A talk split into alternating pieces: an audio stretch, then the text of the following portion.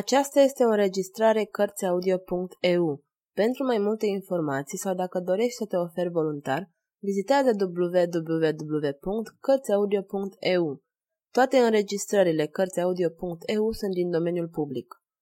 Michel Zevaco Regele cercetorilor Capitolul 26 Ducesa de Tamp Chiar în acea seară, câteva ore până ce Tribule nu fusese introdus de Jean de Croazy în apartamentul Giletei, Chiar în acea seară, către orele nouă, două femei ieșiră din Louvre printr-o ușă secretă. Ele erau urmate la distanță respectabilă de trei gentilomi înarmați de război, îmbrăcați în paltoașe din piele de cerb, cu pumnalele în mână atenți la orice mișcare. Acești gentilomi erau Guy de Chabot de Jarna, Lezinia și Saint-Traie, cei trei fideli ai ducesei de Tamp, metresa actuală a regelui François I. Una dintre cele două femei nu era alta decât însăși ducesa de Tamp. Cealaltă era una din însoțitoarele sale. Se sunase de stingere. Străzile erau întunecate și se părea că ducesa, fricoasă, friguroasă, avusese un interes deosebit să-și riște prețioasa sănătate printre brumele serii și poate chiar viața cu toată activa supraveghere a celor trei gărzi de corp ale sale. Ea, care nu călca decât pe covoare groase, Bușbâia voinicește prin bălțile de noroi ale șoselelor desfundate, căci pavajul era în vremea aceea o noutate fastuoasă și doar câteva străzi mari erau pavate. Înainta așadar, sprijinându-se de brațul însoțitoarei sale, cu o mână speriată de mici frisoane de spaimă, foarte scuzabile de altfel într-o vreme când Parisul, de îndată ce se lăsa seara, aparținea tâlharilor, hoților și cerșetorilor de tot felul.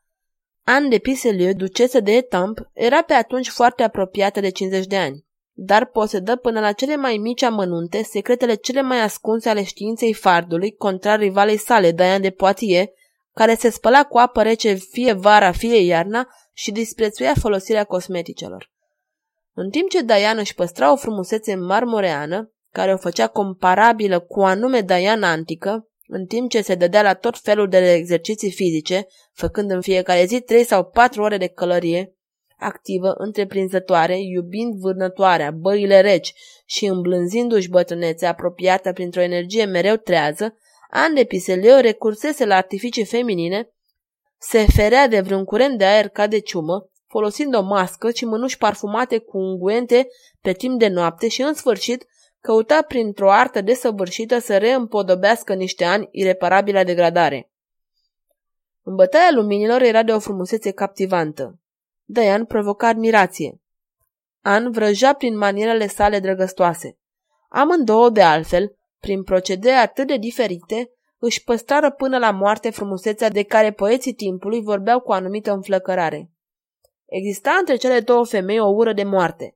Diane, care poate fusese metresa lui François I, uneltise pentru a înfășca puternic inima și simțurile prințului Henry, om slab, care își petrecea existența visând la lucruri epice ale vechii cavalerii. Henry aparținea acum trup și suflet Dianei de Poitiers, în fața căreia Caterin de Medici se înclina, sau părea că se înclină, așteptând vreo revanșă strălucită. Or, Henry însemna viitorul rege, era răsăritul de soare reprezenta viitorul. Dacă François I ar muri, Diana ar deveni adevărata regina Franței. Ducesa de Tamp rămăsese fidelă regelui, își vedea influența crescând din zi în zi. Nu mai avea motive să rămână la curtea Franței decât în amorul lui François I, ori François I era schimbător, de la brunetă la blondă. An ierta totul cu condiția să rămână metresa oficială și chiar spunem că se străduia să se facă indispensabilă regelui facilitându-i întâlniri de iubiri multiple, cu scopul de a nu se împotmoli într-o iubire durabilă. Și cum cititorii noștri vor înțelege de ce sosirea Giletei a fost o lovitură de trăznet pentru această femeie, care tremura, nu mai avea somn, își închipuia cu sânge rece necesitatea unei crime. Ce era cu această micuță cu frumusețe radioasă de care dintr-o dată răbășea curtea Franței, de care toți bărbații erau îndrăgostiți și toate femeile geloase? De unde provenea? Un mister îi învăluia viața. La șentenerii și prietenii săi, întrebați în mod savant, rămaseră de nepătruns. Un singur lucru o liniștea un pic pe ducesa de Tamp. Fără îndoială, nu a venit avea mintea tulburată. Strania scenă în care Gilet declarase că îl recunoaște pe tatăl ei în persoana bufonului Tribule era o dovadă. Da, dar regele a numit-o ducesă de Fontainebleau. Regele îi dădea domeniile sale, un palat somptuos. Regele declara împotriva oricărei etichete că ea avea dreptul să intre la el la orice oră. Rănită, lovitură după lovitură de aceste dezastre, Anne Piselieu studie câteva zile enigmatica figura micuței ducese și ajunse la concluzia că nebunia sa era prefăcută, că ascundea ambiții de temut.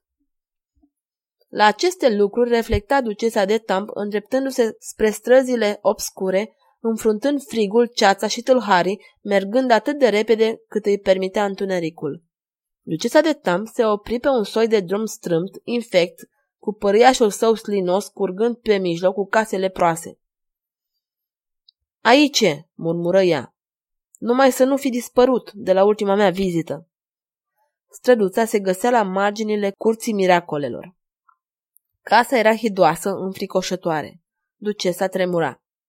Cei trei gentilomi, văzând-o că se oprește, o ajunseră din urmă. Doamnă, ce imprudență! murmură Jarna. Vă este frică? spuse cu acela plomb al femeilor care preferă să treacă imediat dincolo de limitele fricii. Cum să nu ne fie frică văzându-vă expunându-vă astfel? Trebuie, dragă prietene, răspunse cu anumită fermitate. Așteptați-mă aici.